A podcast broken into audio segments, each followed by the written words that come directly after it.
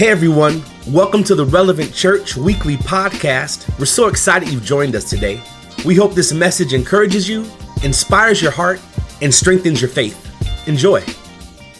Thank you, God.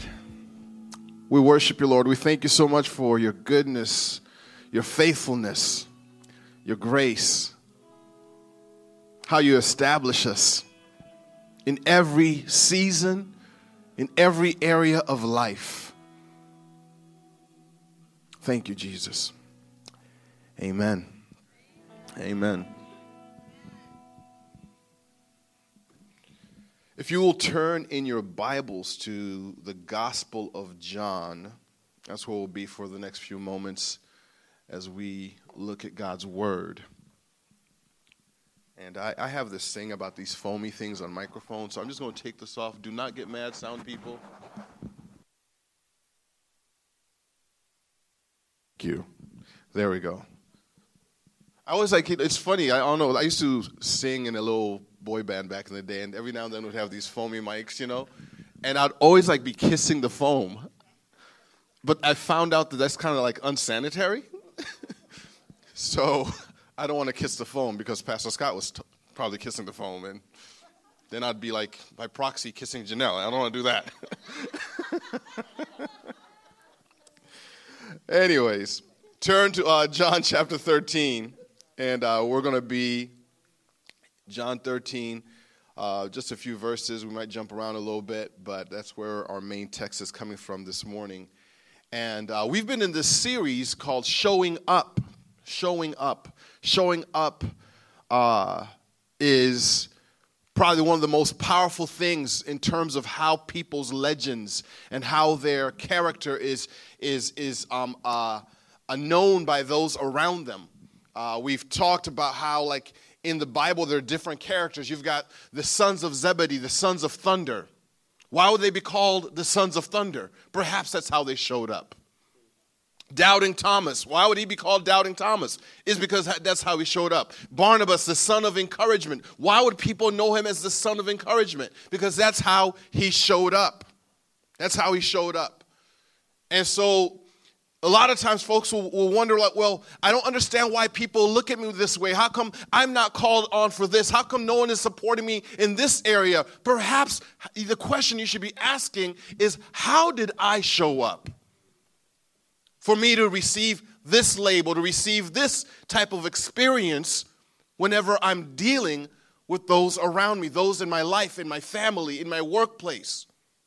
How am I showing up? And as a church, there's something that we need to do. We need to do something that is uh, radical, something that is different, in that for us to maximize and to be relevant for the next season ahead of us, we have to consider how we show up. How are we going to show up as a body? How are we going to show up as individuals? How are we going to show up as a as the church in this city? What will we be known for? Many years ago, I was um, uh, when I first moved to to uh, Riverside, and we were considering planting Relevant Church, and we're going to different parts of the city. I remember going to Canyon Crest. Um, you know, I was trying to figure out different parts of the of the city of Riverside to get to understand how the, the city worked, where people hung out. So someone says you should go check out the Canyon Crest Plaza, and so there, there's a Starbucks there. So I got to the Canyon Crest Plaza, but I could not find the Starbucks. But you know what I did find? The fragrance of coffee. There's something about the fragrance of coffee where you're just like, I know it's here somewhere. I know it's here somewhere. And I just kept on walking until I found Starbucks. And it dawned on me at that moment that there are times where a church can be in a community, but no one smells the fragrance of grace. They're looking for grace, but when they've come here, they, they, it, it's it, and it's this powerful thing that if if if this church was to disappear, who would miss it? Would it be something that was like, oh, I heard that they, they're, they're no longer around. Oh, too bad. You, you want some chicken? You move on with life. Or to be one of those things where it's like, oh my gosh, I miss that community. I miss what that, that, that, that, that, that organization, that organism brought into my life. And it all depends on how we decide to show up. How we decide to show up. Today, I want to talk about showing up in service. Um, Pastor RJ brilliantly last week introduced you to Queen Esther. Amen. And I'm just going to pick up a little bit um, uh, some, some thoughts around service. She talked about service as well. In John chapter 13, if you'll read with me verse 1, it says this it says, Now before the feast, before the feast of the Passover, when Jesus knew that his hour had come, everyone say, His hour had come. His hour had come to depart out of this world to the Father, having loved his own who are in the world, he loved them to the end. I love that verse. He loved them to the end. I wish we could just preach on that part right there. During supper, when the devil had already put into the heart of Judas Iscariot, Simon's son, to betray to betray him, Jesus, knowing that the Father had given all things into his hands and that he had come from God and he was going back to God, rose from the supper. He laid aside his outer garments and taking a towel, tied it around his waist, then poured water into a basin and began to wash the disciples' feet and wipe them with a towel that was wrapped around him. I'm going to skip down to verse 12. now, when he had wa- washed their feet, he put on his outer garment and resumed his place. He said to them, Do you understand what I have done to you? Do you understand what I've done to you? Now, now I want to pause there because I believe that in churchianity, most people can live their entire life in church, go to church, attend church, worship at church, serve at church, but never understand what Jesus did for them. Never be able to answer that question. He says to them, after he's washed their feet, puts, puts back on his garments, looks at them, and says, Do you understand what I just did? Do you understand what I have done to you? You call me teacher and Lord, and you are right, for so I am. Hello, somebody. If anyone says he never considered himself the Lord, there it is right there. Apologetics 101. If I then, your Lord and teacher, have washed your feet, you also ought to wash one another's feet. For I've given you an example that you should also do as I have done to you. Truly, truly, I say to you, a servant is not greater than his master, nor is a messenger greater than the one who sent him. If you know these things, blessed are you if you do them. I'm not speaking to all of you. I know whom I've chosen. It's his final hour, knowing that his hour had come, knowing that this is it knowing that it was this was for the last 33 years of his life everything was about the purpose for which he was about to fulfill knowing that his hour had come he does something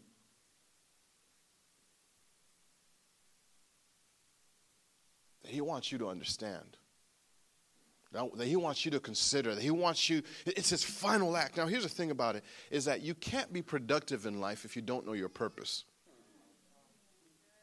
you can't be productive in life if you don't understand your purpose. And, and, in this short passage here, Jesus is giving you your purpose. As a believer, as a Christian, as one who, are, who is chosen, he's saying, This is what it is right here. In my final hour, I'm going to show up in a way that I need you to understand so that you can show up this way for generations to come. Question is if you knew that you only had six months to live, 30 days to live, three days to live, would you spend your time arguing about the things that you argue about now? Would you spend your time dealing with foolishness? Hello, somebody? I know what I'd be doing sending out memes. Amen. Would you worry about the things that you worry about? Would they be important? If you knew that this, this was your final hour, what would be priority? What would be central? What would be essential in your life? These are the final moments of Jesus' life. And it's strange to me that in his final moments, in his final acts, he doesn't say, hey, guys, it's my final hour. We should go over to the Sea of Galilee and, and go fishing one last time.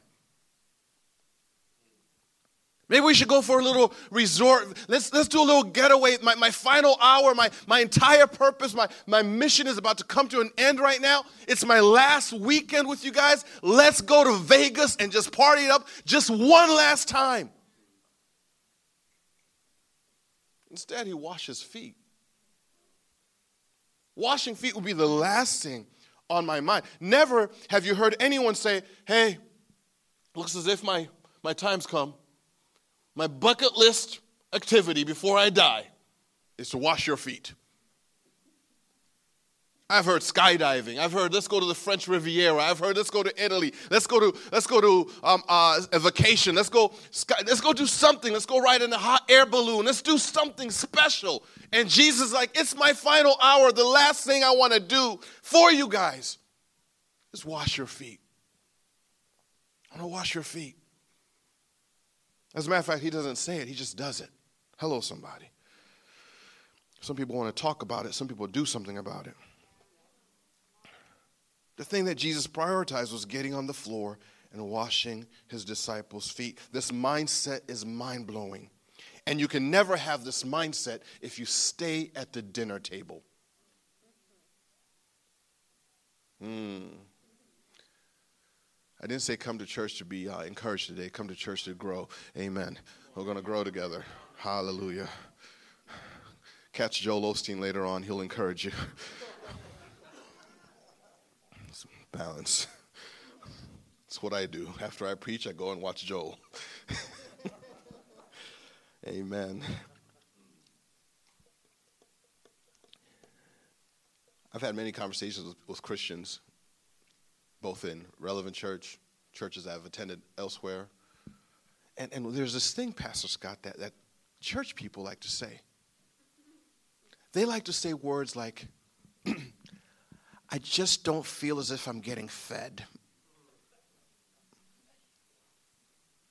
Uh, have you heard that before? Okay. I just, I just, you know, I just don't know if I'm being fed. I don't know if I'm being fed. I don't, I don't know if I'm being fed. This ain't the freaking buffet. talking about it. I don't know if I'm being fed. I'm, I don't know if I'm getting fed. I don't know. I don't know if I'm getting. And, and, and this last last couple weeks, I've been working out with Jason Nolo. Praise the Lord. I hate him. He's he uh, uh yeah. I am, I am currently sore in muscles I didn't know existed in my body. Normally, when I'm sore, it's like you touch me here, it's like, oh, I'm sore. No, I'm sore on the inside muscles. How does that happen? We didn't even work out hard. He's like, Jonathan, I'm not gonna work you out hard. I'm just gonna, we're just gonna go slow, okay? Tell me that doesn't sound like a. we're just gonna go slow this time. All right, so I just want you to take the five pounds and just do this 500 times. yes, I was, it was the five pound dumbbells, okay? It was embarrassing. Girls were in the gym looking at me like, mm. I was like, Jason, I'm, you're embarrassing me. He's like, don't worry, Jonathan. Don't worry about them. They just come here to look cute, but you're going to look buff. I'm like, all right. But as we were talking, he's like, you know, he, he says, he says he, he's, he's constantly trying to preach to me. He's like, at church, you're, you're giving us a diet, but you need to move your body.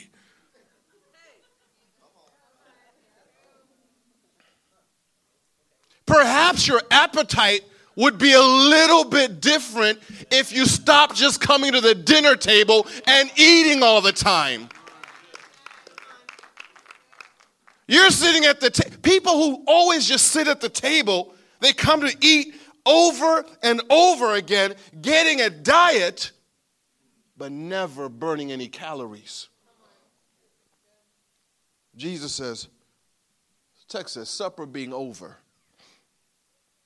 he rose and he laid aside his garment.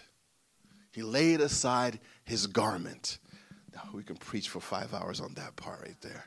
He laid aside his garment I want to submit to you that him laying aside his garment is symbolic of him laying aside his agenda, laying aside his identity, laying aside his glory, laying aside his authority, laying aside his position. We'll talk about that in a few minutes. You can't, see, here's the thing about it, Rebecca. You can't serve in a pure fashion with your agenda still intact. You cannot come into a space and say, I'm here to serve, but yet you have your own hidden agenda. I'm only going to serve if it serves me. I'm only going to show up if it's if it's serving me and uh, what, what's in it for me and, and the thing about it is that mo- most christians like, like to be very like you know spiritual about it like well i don't know if it's my spiritual gift to work in that area I don't know if God's like really, really calling me to serve in that in that capacity. I don't know if I I just I think God wants me to use my spiritual gifts, and you guys don't really appreciate my gift here.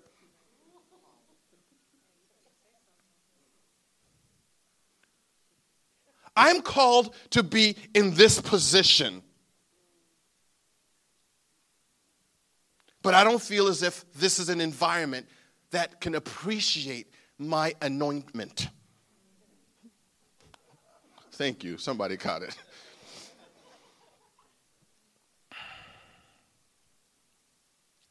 You can't serve with your agenda still intact. And here's the thing, right? You write this down somewhere. Selfish people don't serve. Selfish people don't serve. You want to know if you're selfish or not? Who do you serve? Selfish people don't serve. They don't serve the Lord. They don't serve their family. They don't serve their neighbors. They don't serve their generation. They don't serve their children. They don't serve anyone. Selfish people are centered on themselves, their own comfort, their own well being. They want to be served. They get served, and then they criticize the service around them.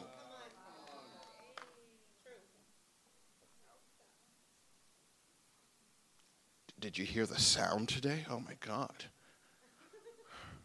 It was just loud. I'm not getting fed. Did you? T- I was trying to check my kids into kids ministry. It took so long. I want you to think about everything that annoys, everything that gets under your skin, and look at that as an opportunity that God might be saying, hey, I, am glad you see a need.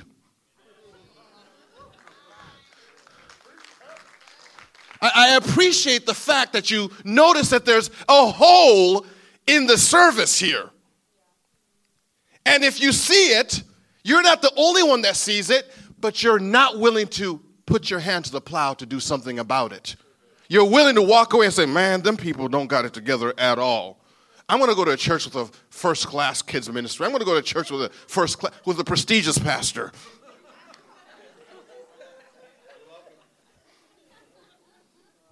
Selfish people never serve. They're centered on themselves, their own comfort, their own well being, and they, and they get served, and, and, and then they'll criticize the service that they do receive. It wasn't what I ordered.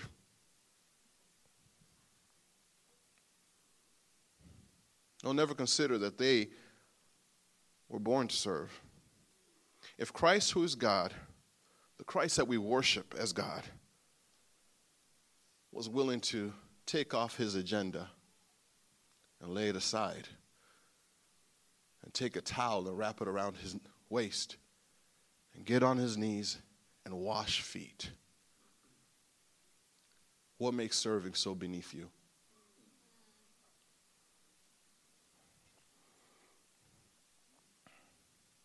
And here's the thing about it the acquisition of stuff. Because here's, and, and, and I've, I've had people ask me this question many times, like, why, why do you do this? Why do you, why do you pastor a church? Why do you, why do you, what makes you continue? What makes you keep going? And, and, and so forth. I've, I've, like, I've considered that question many times, and I've asked myself, what is it that makes people uh, motivate them towards things? What, what, what's, what are the driving forces, right? And in America and around the world, really, it's not just an American thing, we are into the accumulation of stuff. Hello, somebody. I like I like clothes. I like shoes. I like I do. I do. It's a problem. It's a problem. I, I just realized the other day I probably have more shoes than my wife.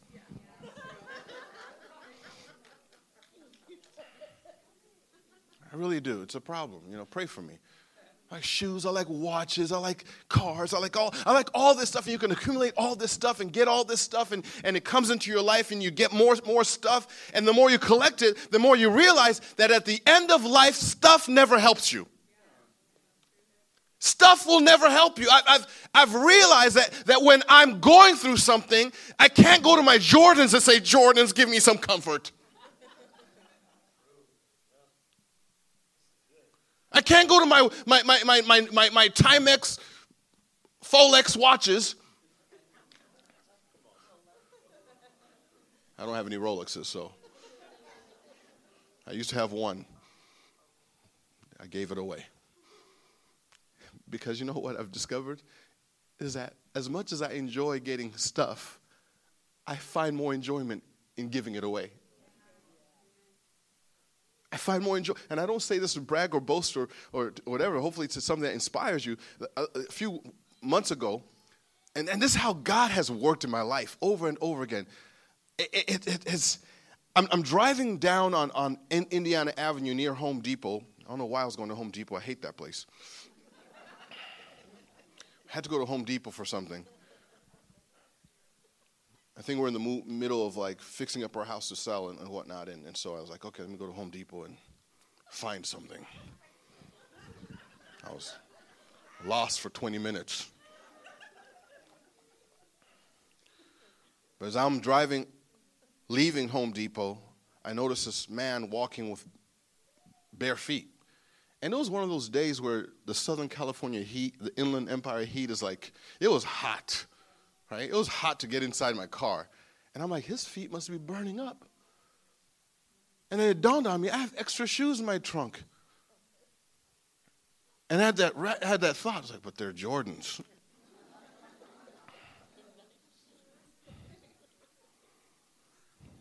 I was like, that homeless man does not deserve my Jordans.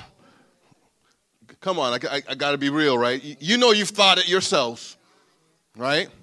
Maybe I could go down somewhere and buy him some shoes over at some place. And where's Payless? Oh, they went out of business. Right? That's, that's, that's the conversation going in my head. And the Lord's like, Negro. That's how he speaks to me. Negro, you got shoes in your trunk right now. But Lord, they're Jordans. They're anointed shoes for the man of God. Blessed are the feet of those who serve the Lord. Negro, pull over and let go of them shoes. Pulled over. Actually, I didn't pull over. I had to drive back around. Come back around. I rolled down my window. I was like, let me check and see if he needs them first. Rolled down my window. I was like, excuse me, sir. I noticed that you don't have any shoes on. Do you need some shoes? He says, yes, I do.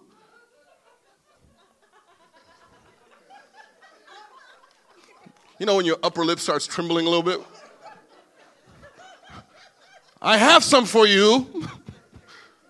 Give me one moment.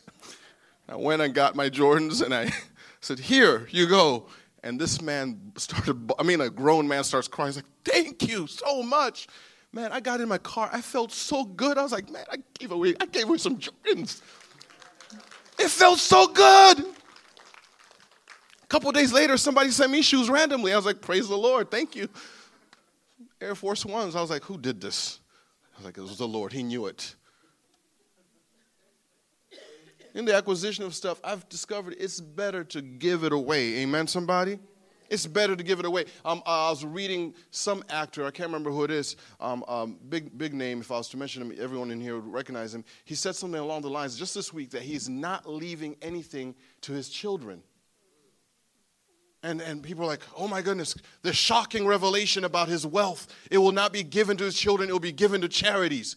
And then the interview he talks about how he plans to like make sure that they're taken care of, but the vast sums of his wealth is just going to be given away to people who could never give anything to him. And he mentions Carnegie. He says, Andrew Carnegie did it, and he died happy. There's no fulfillment in stuff. The best part of money isn't when you get it. The best part of money is when you bless somebody with it.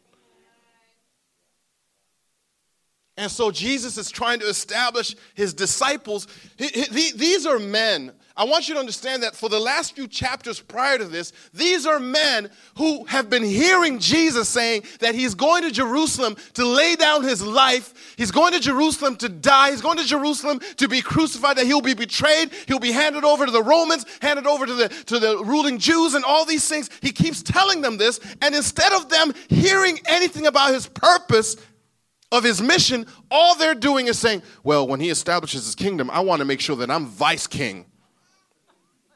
I want to be the associate, associate executive secretary of heaven. I want to be in charge of something. And they're arguing with each other. As a matter of fact, they, they enlist their Jewish mother. I don't know if you've ever been around. They're very much like Mexican moms, which are very much like African moms. You know, very, very much like Italian moms. Okay, let's just say mom. It was just a mom. A mom who loves her babies, right? And so, and so their mom comes over to Jesus and say, Hey, Jesus, Jesus, listen, I have two kids. I have two sons. You know, you know James, Jimmy. It's not Jewish. I don't know what it is. I'm thinking Fran Drescher. That's what I'm thinking. Yeah. That's what I'm channeling right now. I want to make sure that one of them is ruling on your right hand side and the other one's on the left. Don't worry about Bartholomew, he can be at the door. But she, they're, they're arguing, this is the fight. They're debating as to who's the greatest, who's going to have a position, who's going to get what. What am I going to get? I've been with you for three years, Jesus. What's, what's in line for me?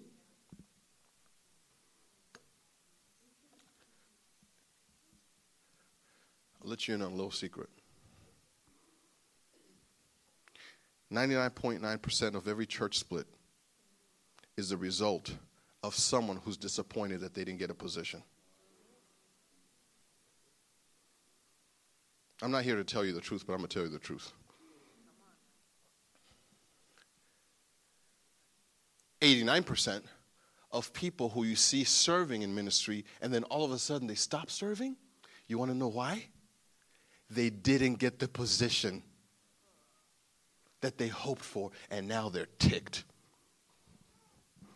I can't believe that you, you chose that person over me. I've been here for three and a half years. I've been here since the beginning. I've given my life to this. I was there in the hospital room when you had your firstborn child and you you you bypassed me for her. I'm not making this up, but I'm kind of making it up. Okay, I'm not. You're right. And, then they'll, they'll leave because I didn't get a position. I'm, I'm out of here. Then later on, you'll hear they're still watching the services online and they're ticked off because they see somebody preaching and they never got the opportunity to preach. I can't believe that you chose to have them preaching. And, and, and I, I, I was, I, I, I speak, I, I speak no lies because I don't inhale lies only exhale truth.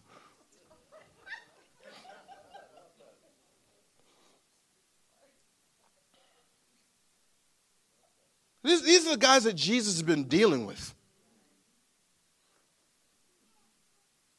These are, these are the gentlemen that he's been, these are his disciples, his 12. T- Tony, the, the thing about it is that a lot of folks, a lot of folks who have this mentality of saying, you know what, I just wish I could go back to a time when the church was pure. There was no politics in the pure early Testament church. Yo. These guys were just as jacked up as the people at the Baptist church you left last week. Jesus says nothing. He says nothing. He does not address their issues of needing a position. He's not addressing their argument. He doesn't join the argument. He's, he's sick and tired of it. He's just like, okay, for three and a half years, you've not picked up on anything. You've missed my point, so I'm just going to demonstrate scripture. I'm going to give you theology through an action. I'm going to give you the gospel in action. You want to see how this works? He gets up from the table takes off his garment and lays it down. Lays it down. During biblical times, especially during the Passover feast, what would happen is that the Jews would, would, would, would come into a, home to, to have this dinner. As a matter of fact, this was also an ordinary thing. On, on any ordinary time, whenever there was a gathering of people, see, I want you to go back in your mind, just use your imagination a little bit. There are no public roads the way that we have them now. As a matter of fact, whenever you're walking down the street, there are animals who walk on the same street. There's horses, camels, and, and other donkeys and other things like that. And, and when they walk, they don't have the technology of having a little pooper scooper thing that hangs behind them. So, what they do is that when they walk in their holy, sanctified sandals, they're stepping on stuff. You've got the sand, you've got the, the refuse from, from the animals, and, and just all the things that are happening. And so when you entered someone's home, in order for the person hosting you to make you feel welcome, they would refresh you by having a slave come and wash your feet. On a Passover, on a Passover, does anybody here know what the Passover is, is, a, is a celebration of? All right, you all failed. When they were, what was their position in that land? They were slaves in Egypt. What were they in Egypt? Passover is their celebration of God rescuing them from Egypt, from their slavery in Egypt. I want you to catch this because this is very important for you to understand.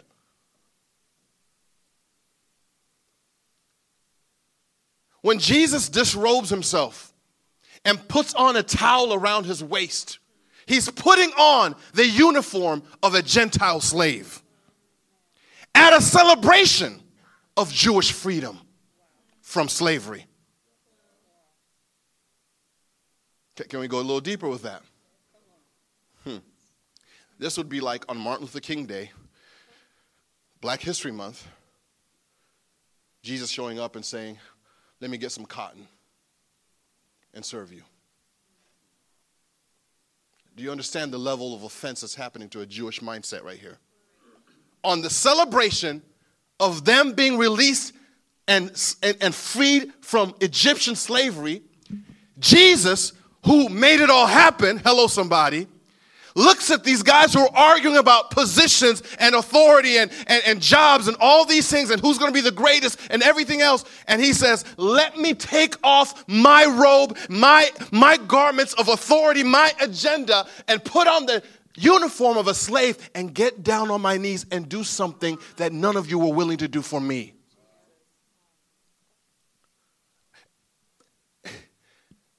It, it, it, it, baffles me why would 12 men in a room, after walking the sandy, dirty streets of Jerusalem, not think to themselves, who's going to wash our feet? Who forgot to hire the Gentile slave to come and do this?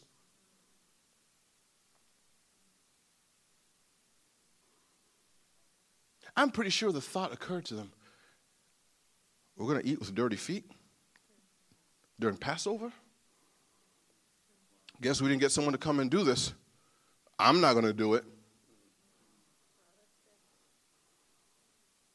It's not my calling. It's not my gifting. It's not my position. It's not my job.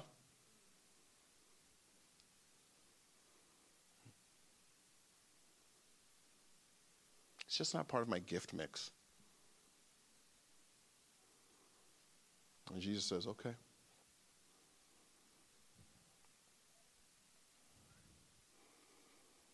All right.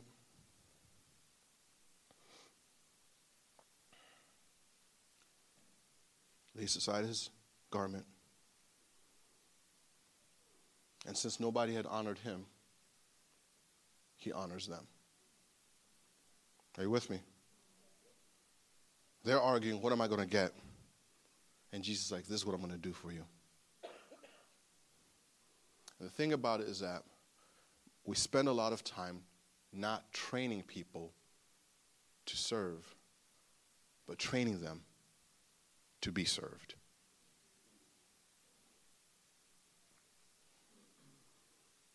Now, I'm not talking just in church, I'm talking about in, in households. I see it all the time. We train people not to serve, but to be served. We give mindsets of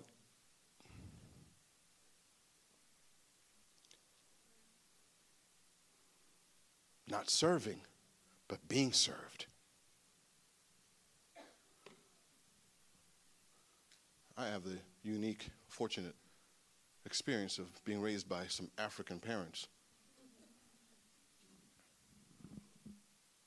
I don't know if American parents did this, but you'd be outside playing and you'd hear, Jonah!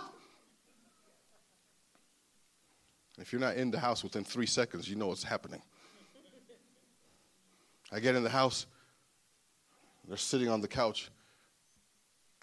Pass us the remote over there. I don't know if that happened in your homes, but.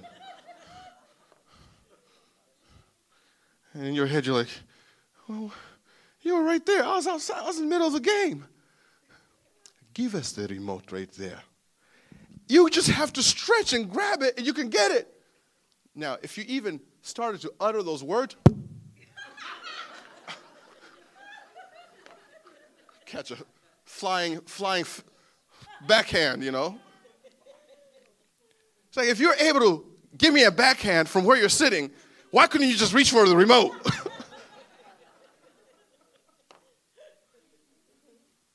but there was this training of, of, of, of serve, serve someone. Don't sit on your backside and just do nothing. Serve, get, get busy. Do, do, not come, do not allow us to come home and we find everything everywhere. Add some value. Do, do not be in a situation where, where, where you are lit. Let me tell you something. This is a secret of the kingdom. The secret of the kingdom is this is that God places you in an environment and he leaves without giving you instructions. this is Bible. He just says, be fruitful, multiply, do something. Your God is not a God of complacency, He's a God of increase. He wants to come back and find that you created value with what He left you with, that you did something with it. So he gives parables like, you know, he gets three servants, says, hey, come, come here. One, one he gives one talent, to the other gives uh, two or three talents, to the other one he gives five, and then he leaves. And he comes back, he's like, what'd y'all do? The indictment there is not i'd have been like yo you didn't tell them to do anything with it. You just left. You gave it to them. If they gave it if they if you got it back you should be happy. But he's the master in that parable is upset because the one wicked sir he calls him a wicked servant because he did not do anything. The number one way that you create value in any environment is how you serve in that environment how you serve in that environment. Life demands service. And here's the thing about it when you've been trained to not be a servant or to serve, what happens is that the moment you're called to serve, you'll think that it's abuse. I can't believe that they're asking me to do this. Do they not know that I have a job? The number one church, the, the, I, I, was, several years ago, I went to Australia for um, a Hillsong conference. And think what you may about Hillsong. There's one thing about the culture of that church that, that astounded me and messed me up, and it was the culture of how they serve. So, um, I'm at conference. There's 30,000 people at conference, and there was this door because I'm in, I was in, in their network, and so I had a special door that I'd go through. And so um, you didn't have to stand, stand in line, but at that door there was this gentleman who opened the door for you. I'd get over there and he'd be like, Good day, mate. Enjoy conference. He'd open the door. I'd try to reach for the door. He'd be like, No, mate, It's my job open that door. So, like on day three, I'm like, I need to know who this guy is. He's so nice. He's so friendly. Like, he's a great volunteer. And so I, I, I asked the, my, my, uh, the, guy, the guy who's hosting me, I'm like, who is that guy who's always at the door?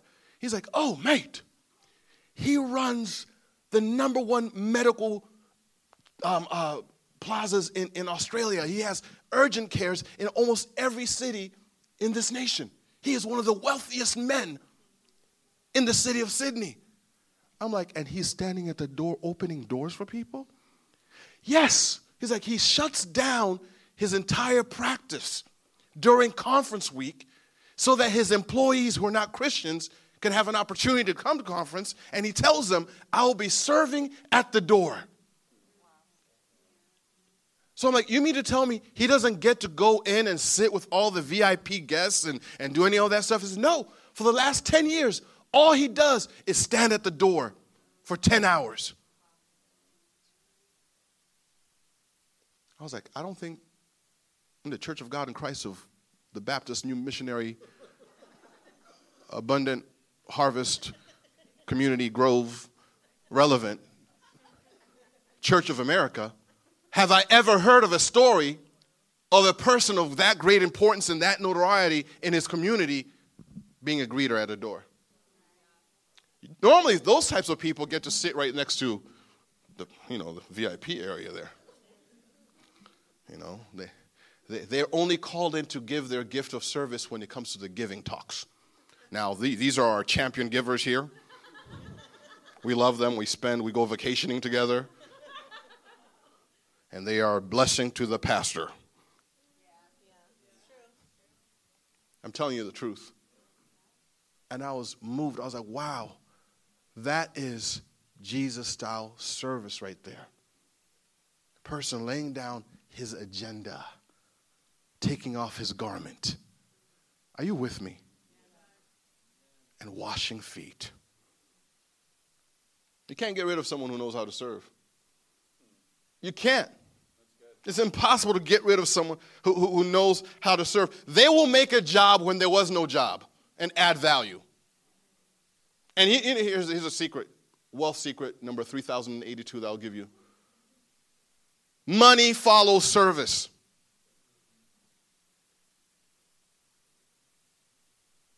Money does what?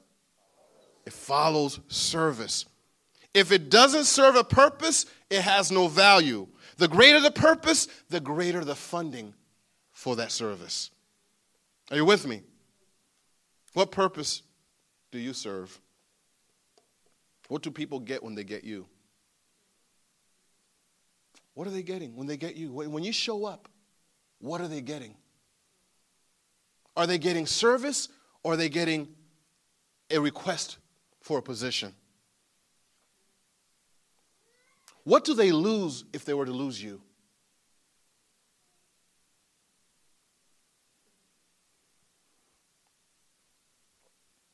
What Oh, they lose if they were to lose you.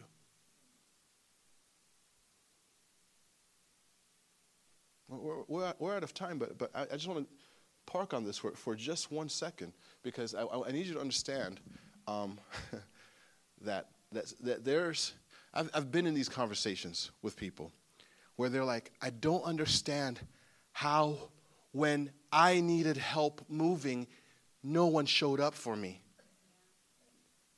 I don't understand how whenever I put out a call on relevant together or wherever it is, nobody responds to my call for help. Can I, can I, can I give you a, a little hint? It could be that when you showed up, you never provided anything. But they're supposed to be Christians. They're just supposed to do that. This is just the law of the universe reciprocity. Are you with me? The value you receive in life is dependent on the value you give.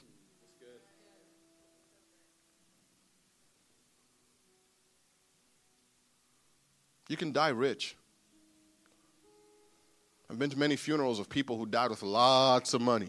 And the only people who showed up at the funeral were the people who were in the inheritance, who were going to get a piece. Then I've been to funerals of some very broke people. But you know what?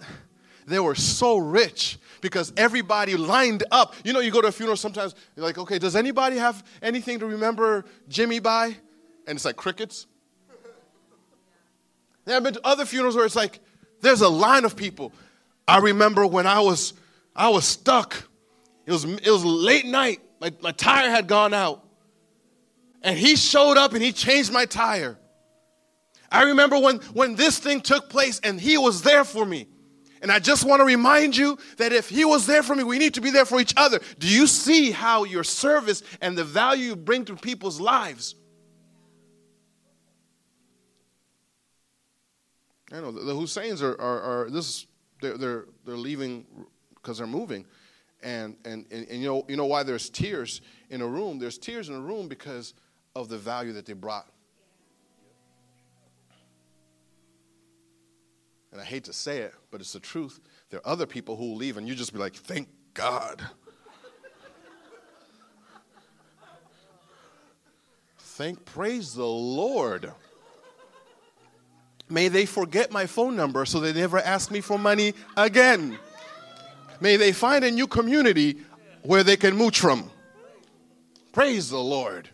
And then the other people, you're like, we can't bear the idea of you leaving us and going away. But we are hopeful because we know that wherever you go, you'll be a blessing there too.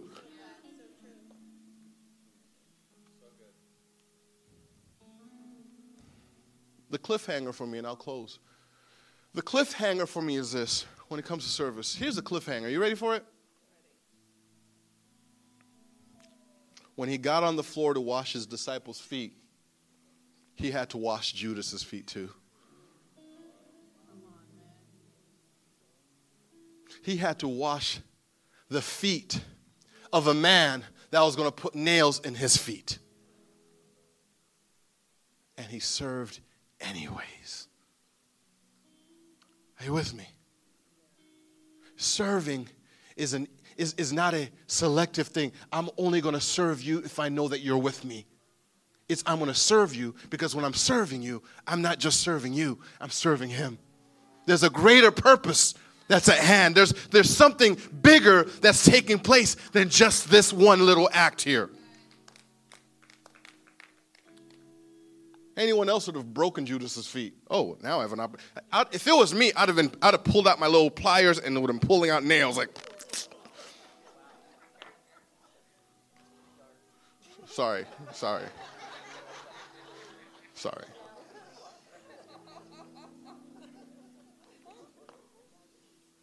But you served a purpose.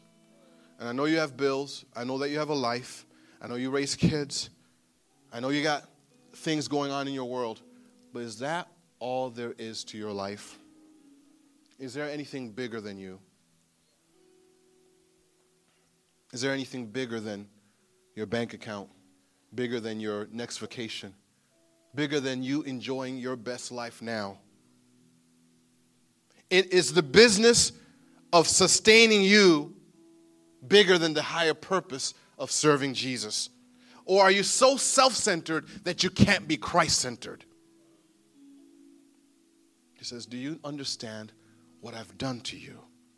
Do you get it? He laid aside his garment.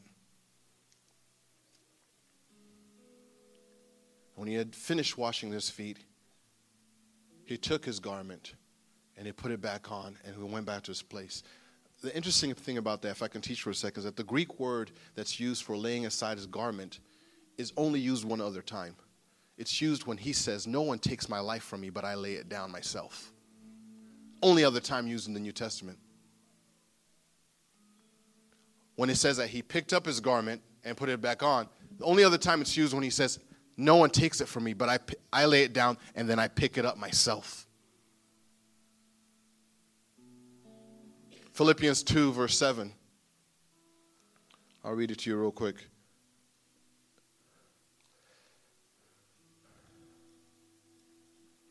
Because he says, Do you understand what I've done to you?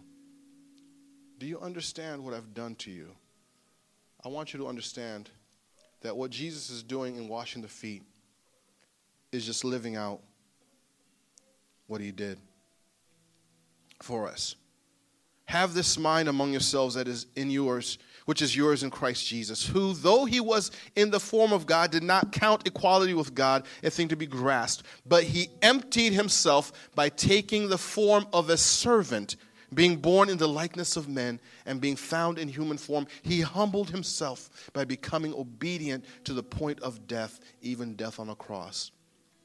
Therefore, God has highly exalted him and bestowed on him the name that is above every name, so that the name of Jesus, at the name of Jesus, every knee should bow in heaven and on earth and under the earth, and every tongue confess that Jesus Christ is Lord. To God be the glory, God of our Father.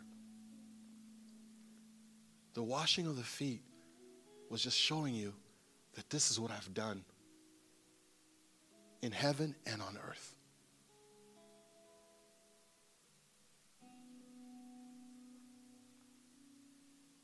If you want to be great,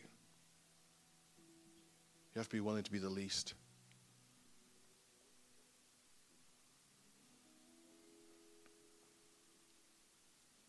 Laying himself down was him showing you the gospel. I would submit to you this, and, and, and, and I end on this.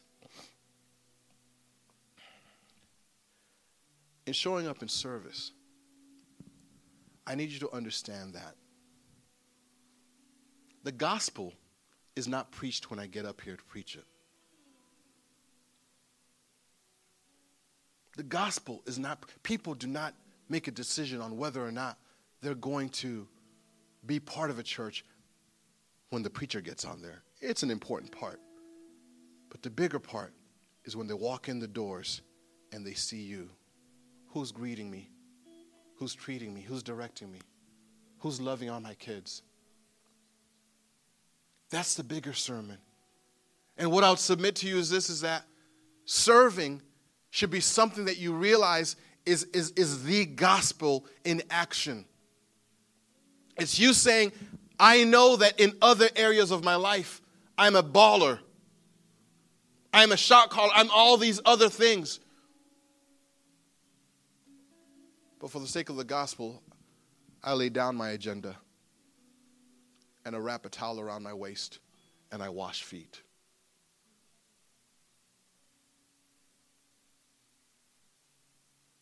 I could go down the row and tell you the stories of people, individuals that you get to see serving here, and you'd wonder, you'd stand in amazement.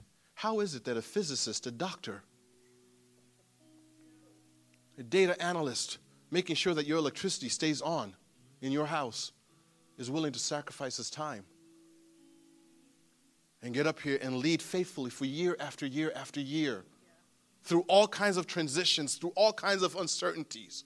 How is that possible? It's because he lays down his agenda and wraps a towel around his waist and says, This is the gospel. This is the mission. I asked Dr. Matt just last week, I said, Why do you continue to serve? I asked you that. I said, Why do you continue? Why haven't you left yet? Why have you've been so frustrated? Why can't you just go away? I was trying to get commitment. and he says, I believe. I believe in the mission. I believe in the vision. I believe in, in, in, in where, where God's leading. I believe in this. I'm in it for what I believe in. And he didn't say the gospel, but let me tell you something that is the gospel. Amen? You see holes, don't criticize the hole. That's a call to action for you. I'm going to start a new thing here at Relevant Church where we don't ask for volunteers, we ask you to apply. The reason why is because there should be so many of you there saying, you know what, I'm a Christian, I'm a part of this church, I love my church, and I'm here to do some chores. Are you with me? Take some ownership of this thing. Amen? How are you going to show up in your service? Let me pray for you. God, thank you so much for this word. Thank you, Jesus, for being the ultimate servant. Although you're a God in glory, worshiped by millions of angels, trillions of angels, having all glory in you, on you. You disrobed yourself of all, of, of all majesty and humbled yourself and took on the form of a lowly man. And in that value exchange, you've brought all of us into relationship with God and made us family. God, help us understand what you have done. Help us understand. We don't know how much it cost you. But Lord, we are willing to surrender and lay aside our garment that we may serve the way that you've served us. In Jesus' name I pray. Amen. Thank you for joining us. Special thanks to those of you who give generously to this ministry. It's because of you that this ministry is possible. You can click the link in the description to give now or visit relevant316.com slash give for more information. If you enjoyed the podcast, you can subscribe, share it through your social media, and tag us. Once again, thanks for joining us. God bless.